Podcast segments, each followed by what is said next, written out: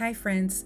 Welcome to Life with Love podcast. We all have a story to tell. Here's ours. Welcome to the seventh episode of season one The Art of Public Transportation and Luxury Bags. Stay tuned to find out how the third day of our family trip went. But before anything, today's episode is brought to you by Life Coaching with Elodie.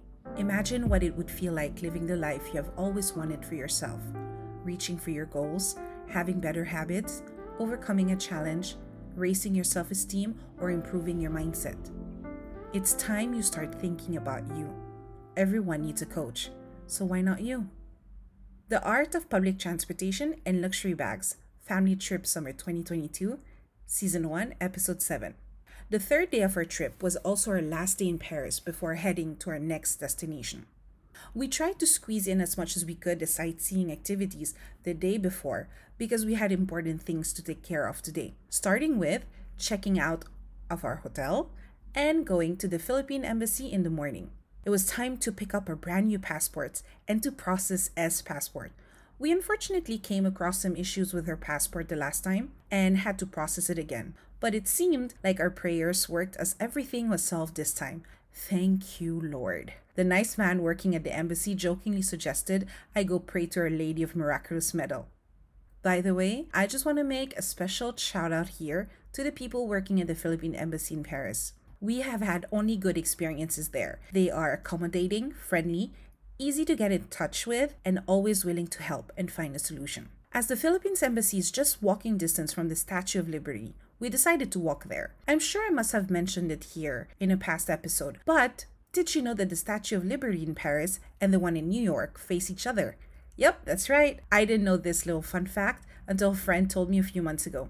I don't know why, but I find that so interesting. We had lunch reservations at a very special restaurant and decided to take the bus going there. And that's how our bus adventure of the day started, because we ended up spending a lot of time on the bus today. I take the bus all the time in the city where we live, and I actually love it. But riding the bus in Paris is nothing like that because of the traffic jam, the roadworks, the bicycles, scooters, and pedestrians. My calculations were all wrong. Thankfully, though, we made it just in time for a reservation. I'm keeping the restaurant name and the experience secret until I write about it on the blog. It's not a fancy restaurant or anything like that, so don't go expecting too much. But it was a restaurant I've been meaning to try since it opened, and I think it's definitely worth checking out. The bus ride on the way to the restaurant was long, but the bus ride after lunch going to the Avenue des Champs Elysees felt like forever. Two hours it took. Two hours for like five freaking kilometers. My butt cheeks were numb from sitting for so long. My thighs were hurting. It was warm. We were nauseous. Ugh, it was hell. When we finally got to our destination, the four of us just jumped out of the bus, looked at each other, and started laughing at our misery. What were we thinking? But if taking the bus in Paris can be stressful, then forget about taxis, especially crazy Parisian drivers. I swear I think I had more than five mini heart attacks during this trip, especially because I was sitting in the front passenger seat. They go left, then right, accelerate, then brake five seconds later. There's the honking, squeezing in tight passages, beating the red light, driving on the bus lane. It's just complete chaos. At one point, the taxi driver really forced his way across an avenue, and I literally saw cars accelerating towards us before braking just a few centimeters from my window.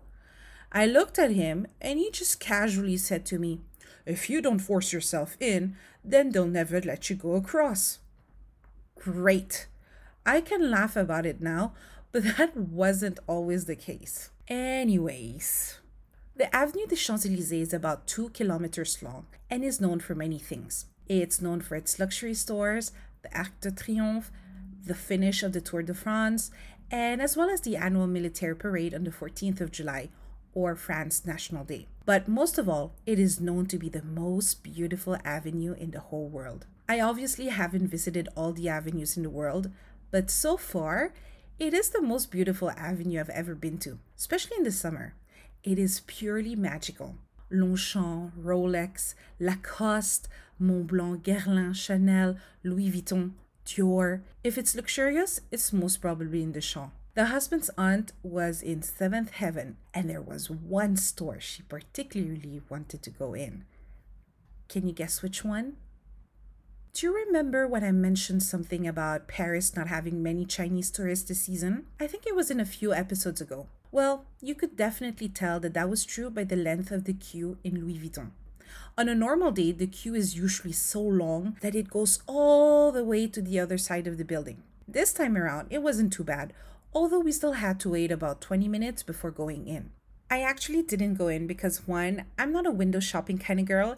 If I go in a store, it's because I know what I want to buy and I'll buy it. Two, because I just can't financially buy anything in Louis Vuitton at the moment. Part of me would be just so heartbroken to fall in love with an item and not being able to buy it. And three, I don't really understand the fascination with luxury bags. I would be lying if I said I didn't like luxury bags though. My mom was a big Louis Vuitton fan and she had several bags, even traveling bags, which never really made any sense to me. But the truth is, if I had the means to buy one, I don't think I would. I feel like you need to be passionate about luxury things to truly appreciate them which I'm not. I don't particularly take care of my bags. I throw them to the passenger seat when I enter my car. I leave them on the floor or hanging on a hook. I stuff them with anything and everything, so they usually have pen marks inside.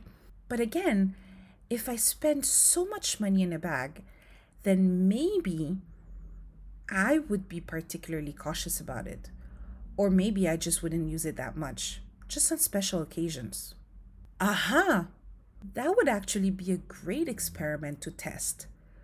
But how likely is my banker going to be cool with the idea of me buying a luxury bag for the sake of a podcast experiment? Huh? No, no, and no. Uh, I didn't think so either. I do, however, admire the designs. If I could, I would probably start my collection with Wait a minute, I had to look this one up. The Chanel Classic Flap, which I believe is a timeless classic, and the Louis Vuitton Montaigne in monogram canvas, which is also an iconic piece. What do you think about luxury bags? Are they worth collecting? Is it a good return on investment, in your opinion? Oh, and yeah, the husband's aunt did come out of Louis Vuitton with something for herself, which I believe was much cheaper than back in the States, so it was a pretty good deal for her. She also had to remember to get her tax refund at the airport customs on her way back to the States. That's about 70 euros if I'm not mistaken. Anyways, that was pretty much how our third day went in Paris. After a quick ride to our hotel, where we left our things at the concierge after checking out in the morning, we headed to the Gare Montparnasse for the next part of our trip. Trust me, you'll want to know what happened next. So that's the end of today's adventure. Thank you for listening, and thank you again to Life Coaching with Elodie for sponsoring today's episode. We have a Patreon account if you want to support our podcast or any of our other content creation. Head over to patreon.com slash a life with love. For as low as one euro per month, you can enjoy exclusive benefits. There's also a blog, alifewithlove.com, if you want to see the photos and the articles, and our social media accounts as well. Thank you very much, my dear listeners. Take care and always remember, la vie est belle.